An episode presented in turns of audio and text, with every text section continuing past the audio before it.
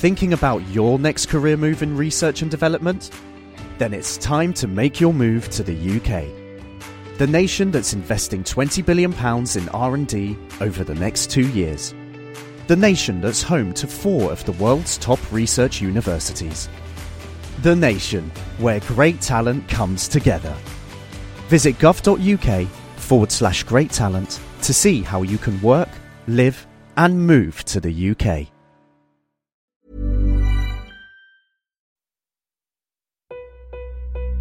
I have you loud and clear. Hello. Hello. Hello. Welcome.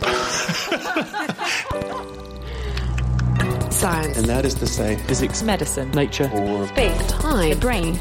Life. The universe. Hello! Hay fever causing you havoc? Is asthma proving to be an annoyance? This week we are talking allergies. What causes an allergy? And Can we reverse it? We speak to one specialist who's making great strides in doing just that. Plus, in the news, a possible cure for the common cold, and are longer legs really more attractive? We'll be asking the scientist who's been finding out. I'm Katie Haylor. I'm Chris Smith, and this is The Naked Scientist. The Naked Scientist podcast is powered by ukfast.co.uk.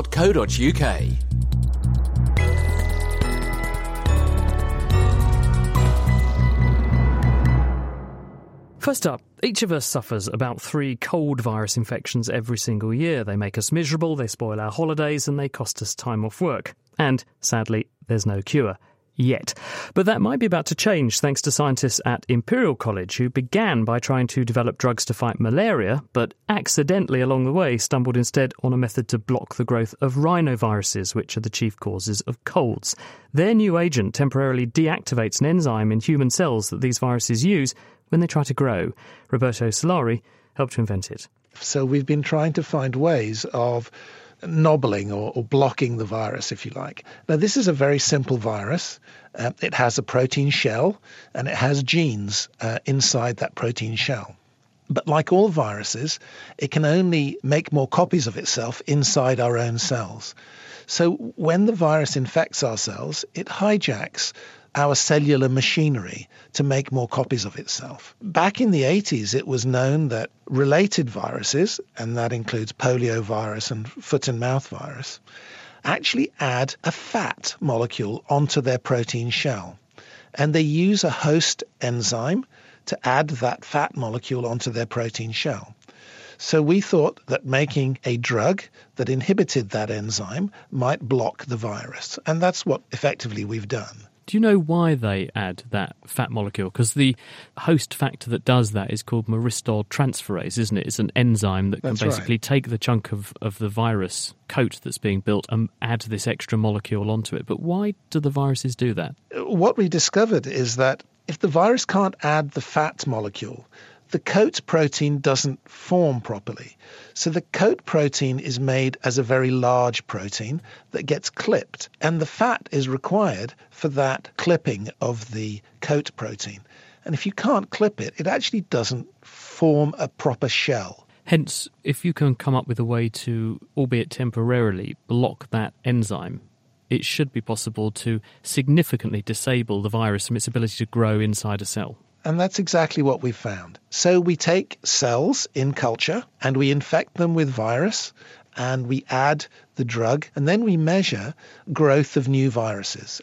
And what we can see is that when we infect human cells with the virus, we can block that effect. And to what extent is it blocked? As in, if you measure how much virus you would expect to come out compared to how much does come out, what degree of knockdown do you get? I would say close to 100%. It's very effective at inhibiting growth of the virus. How do the cells that you treat with this compound fare? Do they tolerate it okay? For a couple of days, they do. It is actually well tolerated. And that's going to be one of the key challenges going forward to take this from something that works in a laboratory to something that works in a clinic. We have to test the safety and toxicity of these molecules.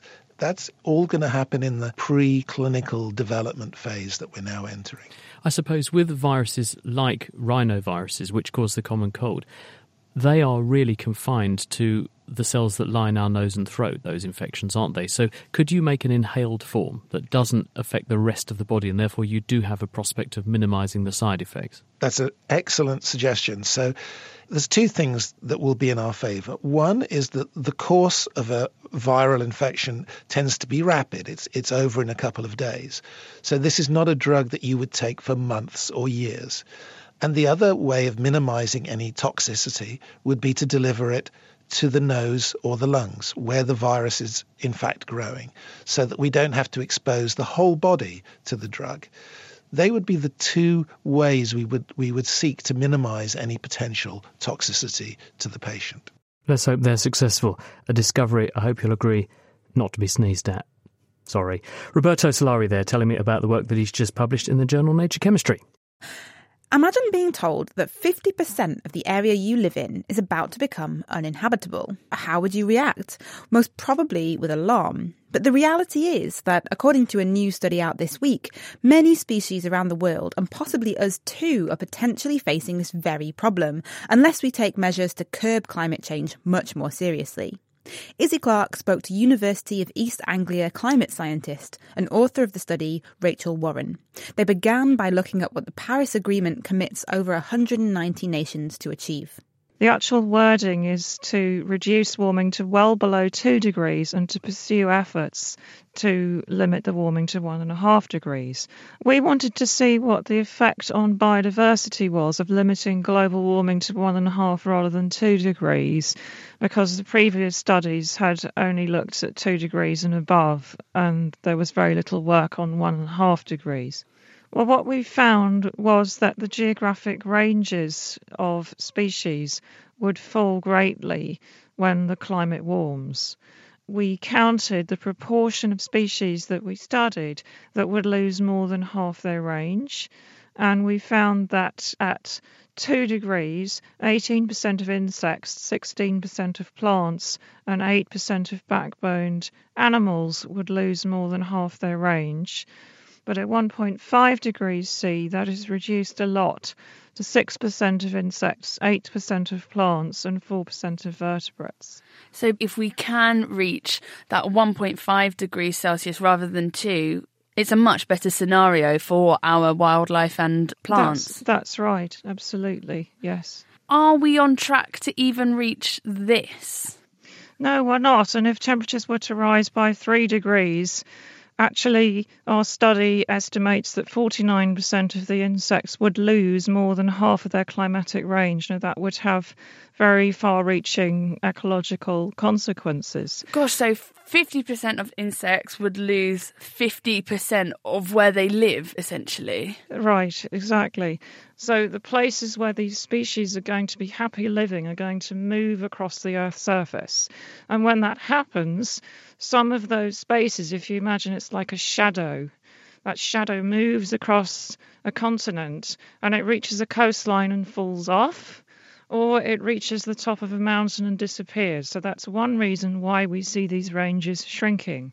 The other reason is because the species can't move to keep up. And in particular, we are concerned about pollination. So, the three groups of insects that are particularly important for pollination, which includes the bees, of course, are amongst those that are at the highest risk. How many species were you looking at, and how can you predict all of this in the first place? Okay, well, we looked at 31,000 species of insects. Gosh, that's a lot. yes, yes. And um, the reason we were able to do this is because there's this wonderful organisation called the Global Biodiversity Information Facility. And that database allows us to associate the present day climate with the present day places where the species are found. Then we use a computer model to calculate how likely the species is to be there with where that particularly preferred type of climate moves to geographically in the future. Um, and what are the implications of a study like this? What can we do now? What happens next? So I think the key message is that if we want to avoid these kinds of consequences, countries would need to decide to do more to reduce their emissions so that we actually attain the objective of the Paris Agreement. Things that the average person can do is to get on your bike and cycle wherever possible rather than driving down to the local shop and try to buy energy efficient appliances recycle as much as possible so basically just try to reduce your footprint and your energy consumption I better dust off my bike in that case. That was Rachel Warren from the University of East Anglia, and the paper was published this week in the journal Science. Got a biological brainbuster or a chemical query? Ask the naked scientists. I just wanted to know about sleep paralysis. Is it a disorder or condition and can it be cured? How much energy is in moonlight? And could solar panel technology be used to capture this energy? When you cook food with any alcohol, how much, if any, percentage of the alcohol stays behind? Every Friday, the Naked Scientist and Cape Talk unravel the science behind those weird and wonderful questions you've always wanted to ask. Download and listen for free at thenakedscientist.com slash ask or simply search and subscribe to Ask the Naked Scientist on your favourite podcast app. Still to come, why allergies are becoming more common, and we talk to the team who can reverse a lethal nut reaction. Meanwhile, have a listen to this. So how can I help you? Hi, I'm calling to book a women's haircut for a client. Um, I'm looking for something on May 3rd. Sure, give me one second. Mm-hmm. Sure, what time are you looking for around? At 12 p.m. We do not have a 12 p.m. available. The closest we have to that is a 1.15. Do you have anything between 10 a.m. and uh, 12 p.m.? Depending on what service she would like. What service is she looking for? Just a woman's haircut for now. Now, if I told you that one of those voices was not human, and in fact the entire conversation was being run by a computer program, and that computer program had phoned up a real hairdresser and was trying to book an appointment, you probably wouldn't believe me, but that's absolutely what happened. That grab was played actually at a conference in the last week, and the round of applause you heard was the audience being incredibly impressed when the robot started adding very human like voice affectations. Um, Peter Cowley's our tech commentator here on The Naked Scientist, is also an investor in technologies like this sort of thing. Peter, why are Google doing this? We've heard of um, Google Assistant, which is like Alexa and Siri, which is basically you ask a question and you get a reply. This is turning that further. This is called Google Duplex, where duplex in this situation means bidirectional. So it's generating dialogue. So this is, and the reason they started this apparently is because 60% of all businesses in the US don't take online bookings and they only take it by voice. So therefore, they've demonstrated this to show that it can be done A, interact with him, B, with these ums and ers so it sounds like a human being. I demonstrated this to a, a group last night at a dinner party and they were absolutely astonished. And there were several people who got it wrong. Which one was? The yes, which one human. was real? Mm. Yeah. Why on earth were you doing that at a dinner party? Didn't you have anything decent to talk uh, because about? I was coming to see you today, Chris. no, but um, how on earth are they doing this? Well, recognition has been around for 20 or 30 years, and it's getting better and better. And many of our listeners will have some sort of device in the home which is recognizing what you're saying. Most of the time, it's getting it correctly.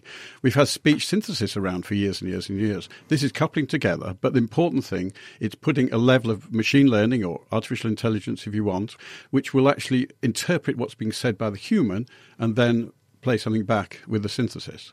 What's the processing overhead behind this? Is this an enormous supercomputer required to do this, or is this potentially scalable? As in, do you need a small device to do this so that you could have people having conversations with computers that are meaningful without having to use the entire Google network to do it? a great question. It will end up in our phones at some point. Basically, it's machine learning requires a what's called a neural net, and neural nets generally done in they're fairly slow and very processor intensive if they're done in software, but they will end up in hardware. So at the moment, yes, it does use the massive set of servers, but in time, it will be possible to do it on a much smaller device. Down to the point of actually why they are doing this. What's their perceived need? Why do they think that, that people are going to buy into this? And why do they think that people want this kind of mm and ah and pretending to be human? Because actually, that's a bit deceitful. Yes, well, that makes me uneasy. Yes, let's answer the second part first.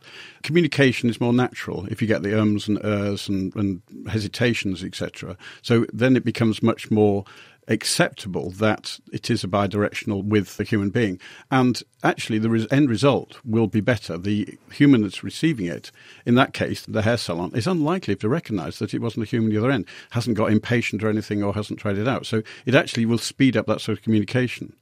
It also, for Google, is doing a demonstration of where the technology is going because it, it will become bidirectional duplex, it will become a dialogue.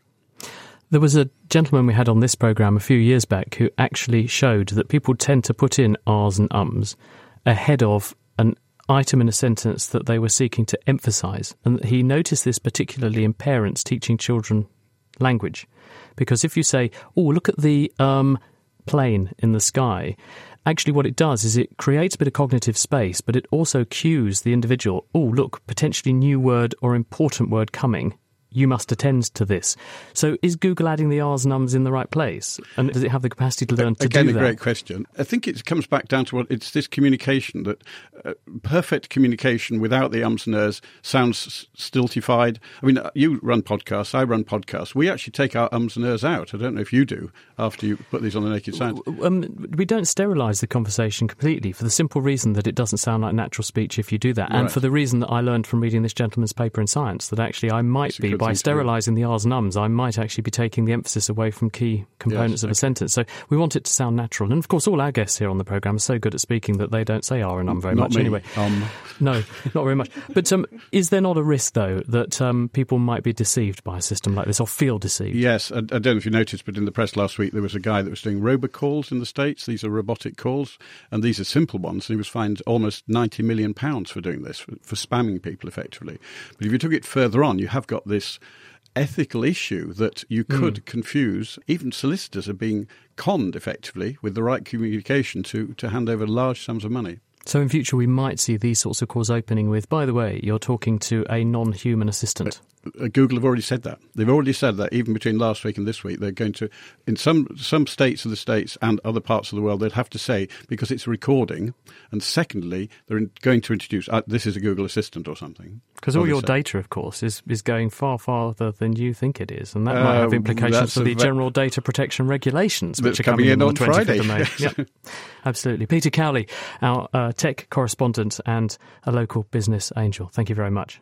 Talking of tech into space now, and with an explanation for how the space race has brought us better contact lenses and made cataract surgery safer, it's time for this.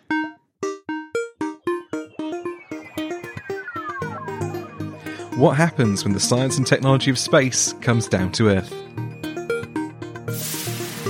Welcome to Down to Earth from the Naked Scientists, the mini series that explores the spin offs from space technology that are being used on Earth. I'm Dr. Stuart Higgins. This episode, how a method used to measure how liquids and gases behave in zero G is being used to check the safety of contact lenses back on Earth. The flow of a liquid or gas through a pipe might seem simple, but in reality it's extremely complicated, in particular when there's a mixture of both liquid and gas at the same time. Such mixtures are often found in the cooling systems used on board spacecraft, and as spacecraft get bigger, scientists and engineers want to understand better how these mixtures behave when they're not experiencing gravity. One company, working with the European Space Agency ESA, helped build the tools to measure the behaviour of liquids and gases in an experiment on board the International Space Station. Their system can measure the complex flow of liquids simply by looking at how light passes through them. It's based around Schlieren imaging, a technique dating back to the 1800s. Light passing through a fluid at an angle will change direction, and the amount it shifts is determined by the material's refractive index. Water has a higher refractive index than air, which is why things look distorted when you look through a glass of it. However, the refractive index can change with the density of a fluid too. Schlieren imaging passes light through a fluid and then focuses it onto a knife edge or a grid, blocking out about half the light. Behind this block sits a camera. Changes in the refractive index of the fluid, say from a shockwave, will cause some of the light to bend more strongly, hitting the block and showing up as a dark shadow in the camera. The camera sees a shimmering pattern of moving fluid which represents areas of different density, allowing its behavior to be studied. The company working with ESA invented a new variation of the Schlieren technique called phase shifting Schlieren, which also looks at how the phase of light changes as it passes through the fluid, allowing them to measure with even greater precision. And this seemingly niche piece of technology found an unexpected application in helping to create better and safer contact lenses. It began one day when an engineer tried placing their glasses inside one of the measuring systems to see what would happen. They found that their phase shifting Schlieren technique allowed them to map both the surface and inside of lenses with much greater precision than existing methods. The company built a new tool around the technique that can be used to inspect contact lenses and also the artificial lenses used by surgeons in cataract patients, helping to ensure there are no defects before the lens is surgically implanted. So that's how measuring complex fluid flows in space can be used to improve the quality of contact lenses and cataract implants back on Earth. That was Down to Earth from the Naked Scientists. My name is Dr. Stuart Higgins, and you can find more episodes online at nakedscientist.com slash down to earth. Thank you very much, Stuart. And next time on Down to Earth, Stuart will be telling us how the need for a flame proof spacesuit brought us better building materials and even the roof for the O2 Stadium in London. Hmm, very interesting. Now, how long are your legs? It's an odd question. You're asking me? I, well, I am. I can see how long your legs are. asking the general audience. Not very long. Mine not either. I ask it because a paper out this week has shown that women like their men a bit on the lanky side. After researchers asked women to rate hundreds of photos of men with adjusted arm and leg lengths. So Withers is one of the researchers, Tom Versluys, who did this work at Cambridge University. Hello, Tom. Hi. Welcome to the show. Tell us a bit more then. What have you done? So we looked at a relationship between limb proportions and attractiveness in men as judged by females. We took computer generated human models of men. We manipulated their limb proportions based on the natural variation in a database of American military personnel. And we've had them rated for attractiveness by a sample of online women. Okay, so what did you find then? We found that uh, legs, or I mean, I should emphasise first that this is all uh, it's relative limb proportions. Right. Uh, so we held height constant for all our models, and so we found that relative leg length was slightly more appealing when it was just above the average, and that arm length had no effect on attractiveness. It seemed. And that the intralimb ratio, so the ratio of the lower limb segment to the upper, had was preferred when it was average. Can I just clarify? Is this women rating men? And these women are straight women. Yes. So what happens if you ask men who are gay men to rate men's leg length? Does the same thing hold? Uh, well, we, we didn't explore that. See, I mean, homosexual attraction and mate preference in general is very poorly understood. And that's a huge gap in the literature which will be explored in the coming years. So, is it fair to say women do find male longer legs more attractive? Yes, our results were quite robust in that respect. But why? Only slightly. Why is this the case? Uh, well, there are a few reasons why it might be the case. For one, it's important to note that there's a preference only for slightly longer legs, and so we'd expect preferences to orientate around the average because that's supposed to indicate genetic diversity and therefore a strong immune system, so resistance to disease. Oh, okay. So you may, might be a better potential mate.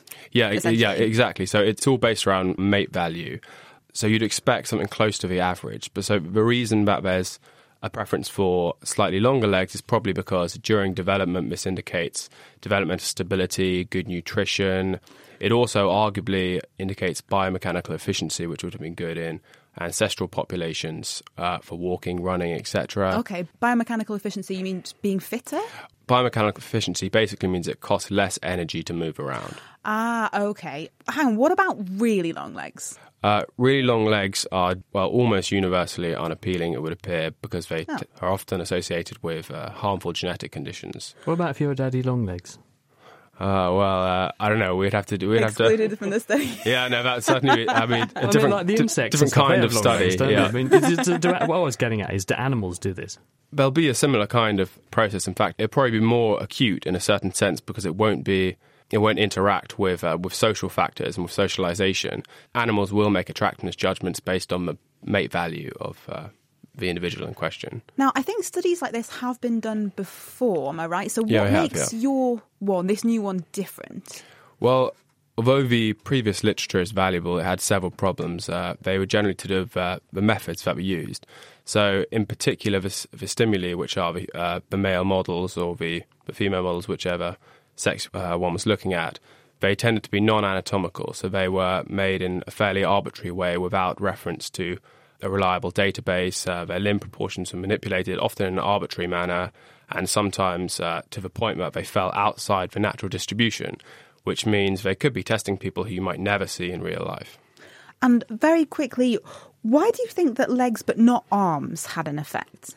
Well, this is a difficult one. We hypothesized that both would have an effect. So we can make some conjectures. So arms are less variable during development in response to uh, harmful forces, uh, such as malnutrition. So you would think that legs would be a, a, stronger signal. So there'd be a stronger sort of evolutionary pressure for that to happen. Uh, legs also the biomechanical efficiency in terms of walking and running efficiency legs would be a more important signal. So, I mean, arms don't signal that. Tom, we'll have to leave it there. Thanks very much, Tom Versluys. And the study was published in the Royal Society Open Science. And if you'd like to find out more about any of the stories covered this week, all the transcripts and papers can be found on our website, nakedscientist.com. The Naked Scientists podcast is produced in association with Spitfire, cost effective voice, internet, and IP engineering services for UK businesses. Find out how Spitfire can empower your company at spitfire.co.uk.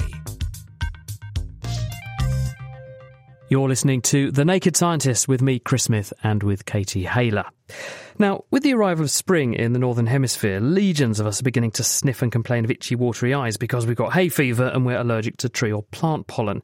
Usually, the symptoms for these sorts of things are pretty trivial and they're easy to manage, but some people develop much more severe reactions to things other than just pollen. When Dylan was about 18 months old, he was in the garden with his dad and his brother, filling up bird feeders with peanuts, and his arm was in a sack of peanuts. And he came back into the house and rubbed his eyes and had an immediate reaction, which resulted in us ultimately being diagnosed with peanut allergy. And we'll find out more about what happened later on in the programme because this week we're looking at the science behind allergy, including how a pioneering therapy means people with life threatening reactions can now be treated to reverse their allergy. First up, let's actually unpack what an allergy is and what's going on in the body when somebody has an allergic reaction. With us is Owen McKinney. He's an immunologist at the University of Cambridge. So, what actually is an allergy? Good question. There's two key points to the answer. The first is what you would notice if you had one yourself, and the second is what's going on inside your body to cause it. It's probably easier to start with the second one first. It boils down to your immune system, and the, the point of your immune system is to repel invaders, to stop bugs, bacteria, viruses getting in and causing disease. And for bacteria and viruses that are extremely small, your immune system has cells that can effectively gobble up those pathogens and wave them around so that the rest of your immune system attacks them. But sometimes there are pathogens that are too large and that can't really happen to. So there's a separate branch of your immune system that deals with that. The sorts of things we're talking about here are, are parasites or worms. There are a branch of cells, including uh, specialized cells called mast cells, stuffed full of granules and toxic proteins that they can release to repel or kill the invading worm or parasite. And where are these mast cells? Throughout your body, but they're the sort of places you might expect if you were to plan a defense. So they're lining your nose, they're lining your lungs, they're lining your gut, and they patrol around looking for trouble and, and trying to sort it out. When they see it, they release the proteins, repel or kill the invading bug and, and, and that should be that. Right, so say some kind of parasite is trying to get through my skin, it would engage with one of these cells, these mast cells, trigger it, a bit like a tripwire, and it would then discharge things like histamine into Absolutely. the skin, and that would be why I would develop a local reaction, like in the case we were saying hay fever. So that's a pollen is hitting the skin, eyes, nose, and throat, and it's causing the histamine to be released. It is indeed. You're absolutely right. So, in the case of a worm, you'd have all these things released and you would still notice inflammation. So, it might hurt, it might go red. Um, and that's partly due to these toxic chemicals being released, but it's it's doing you good. But why is it doing me good? Why does it doesn't feel like it's doing me good, is what I'm getting at. Uh, so, why abs- is that beneficial? So, it would be beneficial if it was targeting a worm or a parasite. If it's targeting something that's a natural component of your environment, like grass pollen, like peanut, like egg, like we could go on for the huge list of things, that's not beneficial. And you really don't want that to take place. That's an accident, and, a, and, and that's why it's a disease. Why is it that it's confined in hay fever just to my eyes and nose? But if I am allergic, you know, we heard just now about a young person with a nut allergy, you can get symptoms all over your body. So why is there that difference? It partly comes down to the severity of the response. An allergy is not like a binary on or off phenomenon. You can have it, but it can be low grade, uh, or you can have it and it can be extremely severe. And there's a continuum the whole way along. The low grade stuff, you get local reactions where the pollen's coming in. It's coming into your eyes, your nose, and you have the local reaction there. If you have a much more severe reaction, such as to peanuts, it can affect the whole of your body, where not just small blood vessels dilate to give you a rash. They all do that. Your blood pressure can drop to your to your boots. It can actually be extremely dangerous or life threatening. Now, you're not born with an allergy, are you? Because your immune system is immature when you're born and it has to learn from the environment what is good and what is bad. So, how do allergies get started in the first place? Do we know? The short answer is not really. Uh, you you are born with uh, you're you're not born with an allergy, but you can be born with a, a, propensity to develop it. So it can run in a family, effectively, and risk a, a, a tendency towards yeah, exactly. an allergy. A tendency towards it can run in a family. It's a risk, so it's it's not like there is a gene for allergy that you would inherit, but you can be born with an increased risk for allergy. Now that's great if that increased chance of an allergic type response helps you repel parasites and worms, but it's not so good if it makes you react more against things you shouldn't, like grass pollen. So, in some spectrums, an allergic response could be helpful, but in others, not. It depends on the circumstance. And in terms of managing allergy, obviously, not being exposed to the thing that you know triggers these symptoms is one way to manage it, but that's not always possible, is it? If you've you know got to go about your day to day business and you're reacting to pollen, which is so tiny, it's just in the air all around you. So, what's the best way that a person can manage an allergic condition? So our our treatments so far have largely been limited to trying to turn off these toxic chemicals, like you mentioned histamine. So the cells are releasing histamine as a way of trying to agitate and get rid of the the worm or parasite, for example, or in this case, attacking pollen. Uh, and we have things that can block that. So antihistamines are the drugs we take that simply try to stop the effector proteins that are driving the response. So you pop a pill. That antihistamine drug goes around your system. How does it then stop or how does it know where the uh, allergic reaction is going to happen so it knows to block it there? It doesn't, is the short answer. There's no specific targeting, targeting of an antihistamine. It gets absorbed into your system. You've got it throughout your entire body. And that's why some of them have side effects. They cause a bit of drowsiness as well, because they affect other things too. It's not as targeted or selective as we would like. In essence, you're damping down your immune system a bit all around your body and that way you're blocking the effect were it to happen in that particular area because the antihistamine is already there. So you've got to take it before you're exposed, basically. No, not at all. In fact, as you know, everyone takes anti- antihistamines after they've been exposed. The, the, histamine is the protein that's released, so it can still work when you take it after the, response has started. In some instances, people take it beforehand to stop it starting or, or uh, to limit its onset as well, but it's never 100% effective. And just very briefly, apart from antihistamines, any other drugs or classes of drugs that can be used to control allergies? Yes, there's a class of drug called steroids, not, not the sort of steroids you might have associated with the Olympics, but the sort of steroid that can dampen down your immune response. They're widely used for a huge range of different sorts of immune diseases because they dampen down the immune response a little bit or a lot, depending on the dose. Your immune system's a bit like a thermostat, and what you want to do is turn it down a couple of degrees, not turn the heating off. Owen McKinney, thank you very much. And I'm sure those sorts of steroids aren't associated with the Olympics. An issue from Russia, of course. So now we know what allergies are. What's the scale of the problem? Here to tell us is Sheena Cruickshank from the University of Manchester. First up, Sheena, how do allergy rates compare in different countries around the world? So in the UK, we have about one in four of us having hay fever or allergies. So they're pretty common, but worldwide, we see a real variation. About 10 to 40% of the population across the world will have an allergy. And what we tend to see is that it varies depending on whether you live in a more developed part of the world or a less developed part of the world. So the more developed the area, the more likely you are to have an allergy. And why is that? Do we know? Well, we don't fully know, but there's an awful lot of ideas as to why that might occur. But one of the ideas is it's about the differences in the environment. It's the microbes that we're exposed to, it's the pollutants that we're exposed to, and it's the different germs and things that perhaps live inside us. Things like our, our gut bacteria will be different. From a population health perspective, how has this incidence of allergy changed over time? It's changed massively. We see a real increase. For example, we've seen a 615 percent increase in anaphylaxis, which is a very severe form of allergy, in the 20 years running up to 2012. And year on year, we're seeing more diagnosis and more hospitalizations in the UK. So it's a really steep increase. And there's evidence to suggest if it keeps going up like this, by 2025, half the population of the UK will have an allergy. Why has this increased so much? So you can be a little bit genetically susceptible, but what they know now is that genetics isn't the only thing, and the environment in some way seems to be really, really important.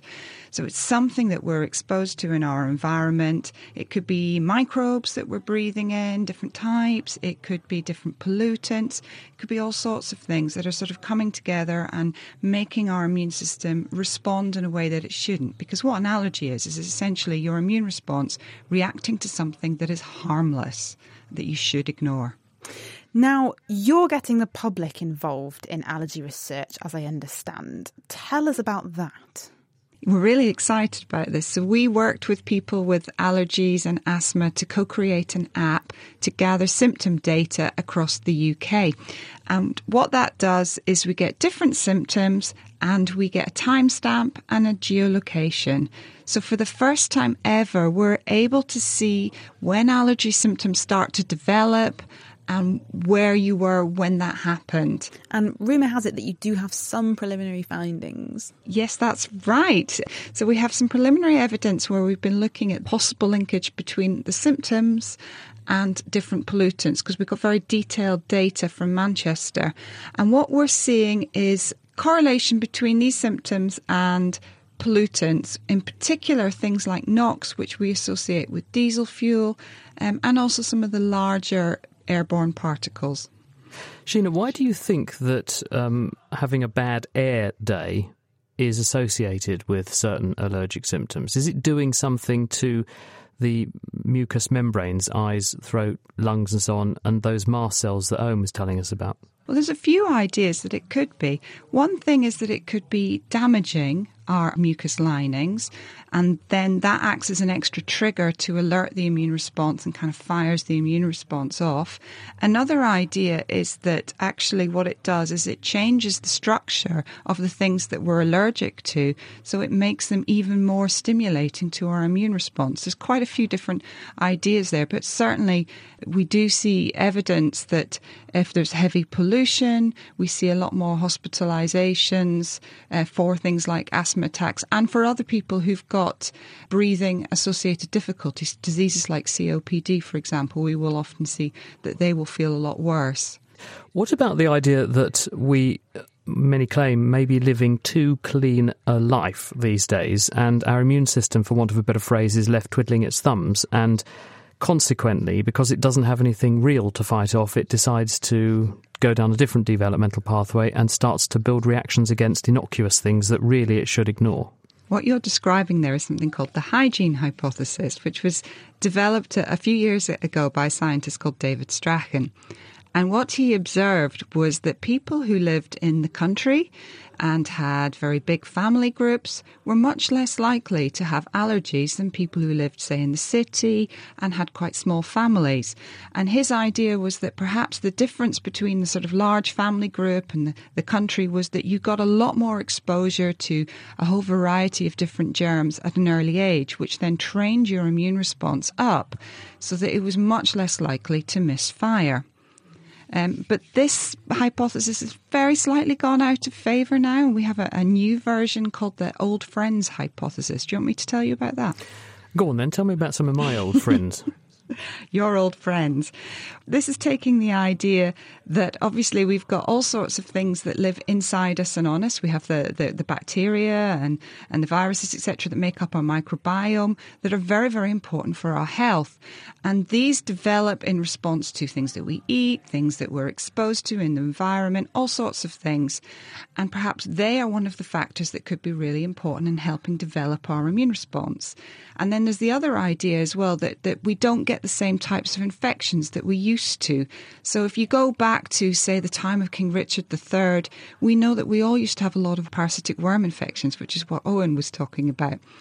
And our immune response therefore evolved alongside these worm infections. We don't have these now. So is it the combination of lacking our old friends, things like the worms, or having very different types of bacteria that we breathe in or live in and on us that means our immune response doesn't get the right signals to develop and then goes wonky? There's also evidence that the microbes that live in our mum's gut when we're developing inside our mum have a chemical conversation with a developing baby in terms of patterning how the blood brain barrier that separates the brain tissue from the bloodstream develops. So, do you think there's also a possibility that what mothers eat when they're pregnant could affect the susceptibility of their offspring to being allergic? It's possible. I think there's evidence for and against that. There were some studies that were sort of suggesting that you shouldn't eat peanuts, for example, when you're pregnant because it would be bad for the baby. And then a lot of the allergies actually went up. So I think we don't know, but it's very, very clear that the bacteria that we have are very important for the development and education of our immune system. And if you're born in a very sterile environment, so if you take a mouse that never has any bacteria, its immune system doesn't develop as well as one that is exposed to bacteria. And certainly, um, we do get exposure through the sort of maternal interface with their bacteria and also we get education from their immune system. So there might be something in that. I think there's a lot more that we need to find out. So does this mean then, Sheena, that perhaps we should be encouraging people in the modern era to embrace uh, the microbial world more, go and roll around in dirt and muck and allow our kids to go and get more filthy than we do? Or actually, probably is that not such a good idea? Well, I think the most important thing to realise is that until we had the sort of hygienic conditions that we do, in particular changes in sanitation, our average lifespan was around the age of 40. And so basically, being cleaner has made us able to live a lot longer. So I think overall, being clean is better than not being clean, and having less infections is better for you makes it easier for the people around you as well, doesn't it? Thank you, Sheena. Sheena Cruickshank from the University of Manchester.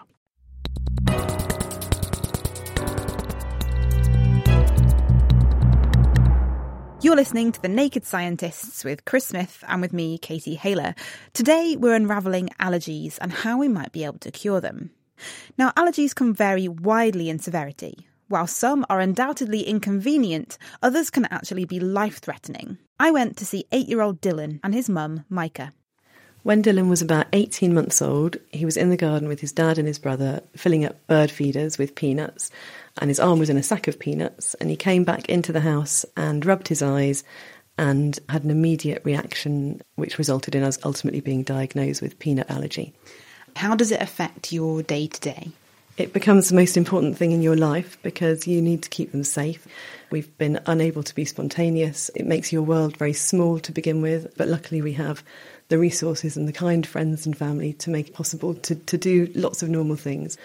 It sounds like it's something that takes a lot of planning, a lot of effort, and is quite stressful. Yeah, I think that's accurate. It's huge in its detrimental effect on family life. Dylan, what's it like having a peanut allergy? Well, it's a bit hard because you have to check the labels of most things, and at like a birthday party, they have a cake with peanuts, and I have to just deal with it and not have it. And we'll hear a little bit more from Dylan and Micah later on in the programme. Before that, we're joined by Pamela Ewan. She is a consultant allergy specialist at the Cambridge Peanut Allergy Clinic, and she treats people just like Dylan. Why are those allergies so severe, Pam? Well, no one really knows why peanut allergy is so severe, but of the foods, it's the one that is the worst. And so it's the most common of the foods to cause very severe, sometimes fatal reactions. So it's a very bad one. What age would a parent first notice that a child is like Dylan? What, what age does it tend to kick in at? Well, the average age is around two for the first symptom in a child, but it could occur at any age, and obviously that depends a bit on exposure. If you don't start eating peanuts till you're older, which is what happens now, probably the, that age of two is going to go up quite a lot. And Pam, is there an age at which you grow out of allergies, or can you grow into them paradoxically as you get older? Because this is something I've often wondered. Because I think I have less bad hay fever in my adulthood than I did in my childhood, or is that just because I'm better at avoiding the problem? Well, mostly people develop allergy either in childhood or early adult life, but we see a few people, even into their 70s, getting their first allergy. on the whole, most adults who've got allergy don't actually get better, but certainly some do, and particularly described for hay fever, waning as they get a bit older.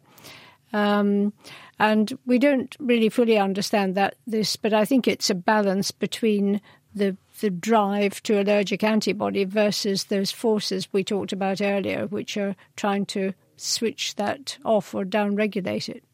And something that Sheena said was mothers not eating peanuts when they were pregnant. There were some countries where this was put out as advice, wasn't it? And then they did see a, an apparent increase in peanut allergy afterwards. Where do you stand on that? That advice was actually not scientifically based, so it was thought to be a good idea, but there was no solid evidence to support it.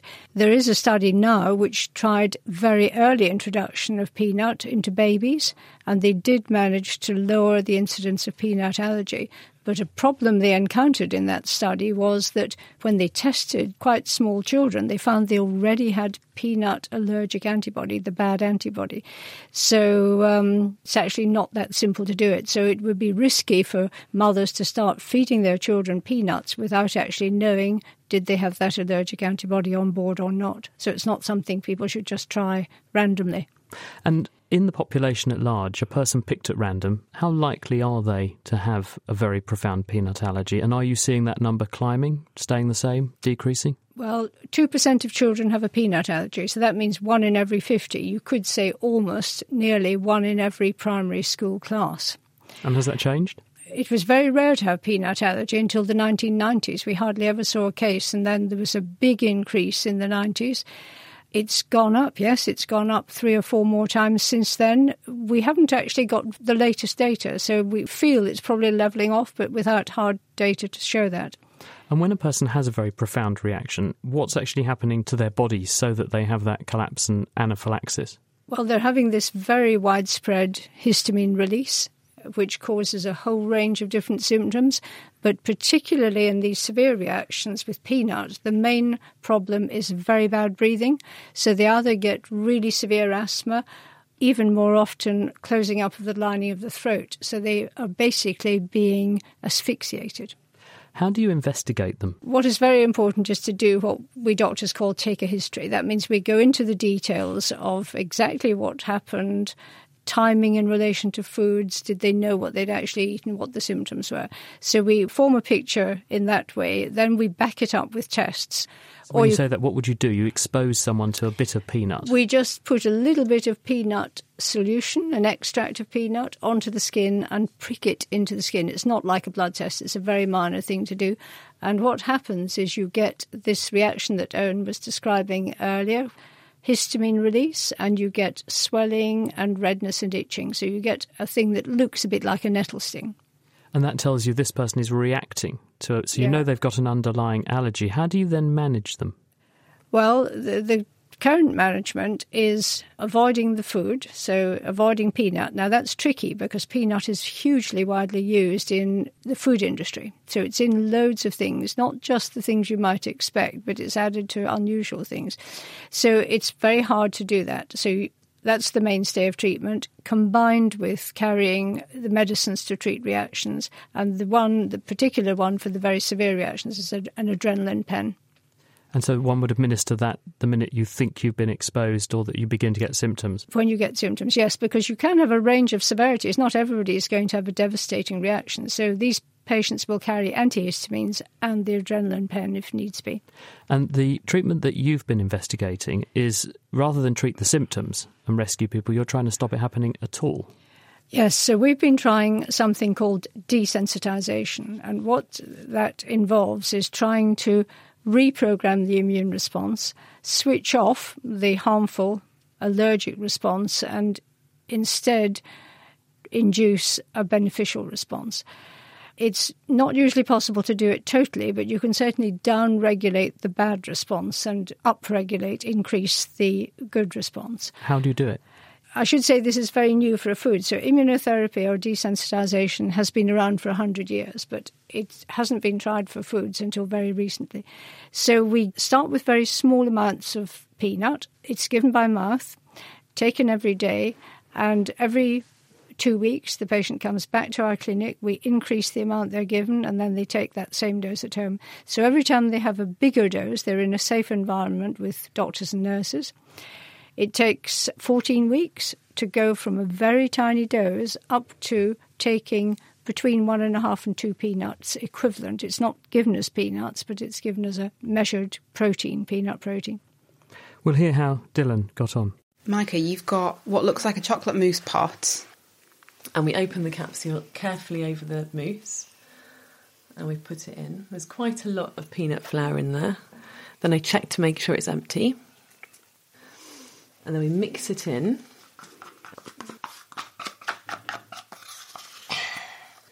Good job. Good boy. So now you've done that bit, it's time for sweets. yes. It's given us the freedom to engage in usual family life and go on holidays and um, see friends and be excited about an ice cream van instead of dreading the sight of one. And it's also given us increased safety. I mean, that's a fundamental change, I think. In the event that Dylan is accidentally exposed to peanuts somehow, he will be able to tolerate that uh, much better than he could before. So you heard there sprinkling little bits of peanut extract onto something he likes eating to make sure he continuously presents the particular thing he's allergic to. But why does that work, Pam? Why does that downregulate the profound response he was having before? Basically, it is changing the regulatory cells that are in the system which control the production of this allergic or harmful antibody. So it's trying to reduce the production of that. And we can show that by monitoring these patients with our tests that the allergic antibody gradually declines. What stage are you actually at with this, though? Because we heard from Dylan, he's one of your patients. Is this something that people can routinely come and seek out from your clinic yet? No, well, we've done a lot of research which has been published, which clearly shows the treatment is effective. What we're doing now is offering a sort of early access to treatment. We haven't got a licensed medicine, and we're working on further research, which will actually take a while. It's quite complex getting a drug license, but we're what well. For peanuts? Although it starts as a foodstuff, we have to do it exactly as stringently as you would if you were making a drug out of a molecule. Yeah, so we have to go through the whole regulatory system, which is massive. So we're well on the way to that, and we're coming up to what is called a phase three trial, which is the last step in the pathway. So we're doing that, but in the meantime, we're offering this early access to treatment. We're doing it in the Cambridge Peanut Allergy Clinic, where we offer this treatment as part of a range of services we offer. Unfortunately, we're only able to do this privately because the NHS have not yet commissioned this and are unlikely to do so till we've got a full license. So it's restricted, but is probably better than nothing. And just very briefly, does this work on everybody? It works on most people. Currently in our clinic, we're having success in high 90s, 95% plus patients. We can achieve this, so pretty impressive. It certainly is. Thank you very much. Pam Ewan there, and before her, thank you to Owen McKinney and Sheena Cruickshank. And now to finish the show, it's time for Question of the Week. We've been talking about hay fever and runny noses earlier in the show, and Mike's got a related question that Izzy Clark's been looking at. When I cycle my bike in cold weather, my nose runs. It doesn't happen in warm weather, so why is this, and is there anything I can do to help with it? We turned to the Naked Scientist forum to dig out an answer. One user thought it might have something to do with diet, saying, Dairy can cause more mucus. Try consuming less and see if that helps. But that might be a myth. Another forum member, Alan, aptly quoted Chaucer. Perhaps a first for the naked scientists. If your nose runs in cold weather and your feet smell in hot weather, you're upside down. We decided to take this snotty situation to ears, nose, and throat specialist Neil Donnelly from Addenbrooke's Hospital. This common condition our cyclist is describing is known as skier's nose or cold induced rhinorrhea. Rhinorrhea is the medical term for a runny nose, and you may be more likely to suffer from this if you have hay fever or asthma. the nose is like an air conditioning unit for the lungs. This involves heating and humidifying the air that we breathe, as well as filtering out any impurities. There are two reasons for experiencing a runny nose when the air is cold and dry. This cold, dry air requires a greater amount of heating and humidification to protect the lungs. The blood vessels in the nose expand to increase the surface area for heating, which is why our noses feel blocked, and the mucus glands lining the nose produce more runny mucus for humidification, hence that snotty drip. The second factor is that the air that we exhale is warm and moist. When this saturated humid air hits the cold temperatures towards the nostril, water condenses and drips out of the nose. The effect is like steam condensing on a cold bathroom window. So, what can be done to prevent this nasal niggling, short of becoming a dry nosed couch potato or relocating with Mark Cavendish to somewhere warm for winter training? Simple measures include carrying industrial quantities of tissues or protecting the nose with a scarf or buff. The latter not only results in less running, but also collects any unwanted drips. After all, the nose is capable of producing a pint of snot per day. Certain types of medication may also be beneficial if the rhinorrhea is particularly troublesome. These include nasal decongestants that limit the blood vessels' dilation and other medicines that reduce the amount of mucus that's trying to escape from your nose. It is important to point out, however, that their use should only ever be for short periods of time, as long term use can result in unwanted side effects. Thanks, Neil, for sniffing out an answer. Next time, we dig into this question from Eamon. If someday we managed to travel to another planet and discovered aliens, what is the likelihood that we could eat them? And if you think you know the answer, you can email us, chris at thenakedscientist.com, or on Facebook, tweet at Naked Scientist, or you can catch us on the forum, thenakedscientist.com slash forum. And that's it for this week. Katie put the programme together. Do join us next time when we're going to be pondering the logistics of leaving our planet. And why would we want to do so? And if we could, where would we go? Is there an alternative Earth out there? The Naked Scientist comes to you from Cambridge University and it's supported by the EPSRC, the STFC, and Rolls Royce. I'm Chris Smith, and thank you very much for listening. Goodbye.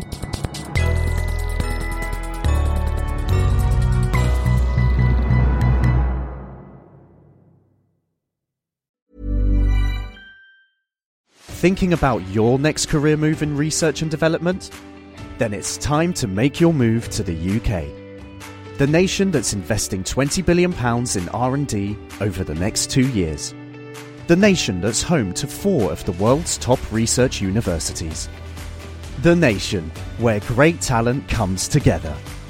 Visit gov.uk forward slash great talent to see how you can work, live, and move to the UK.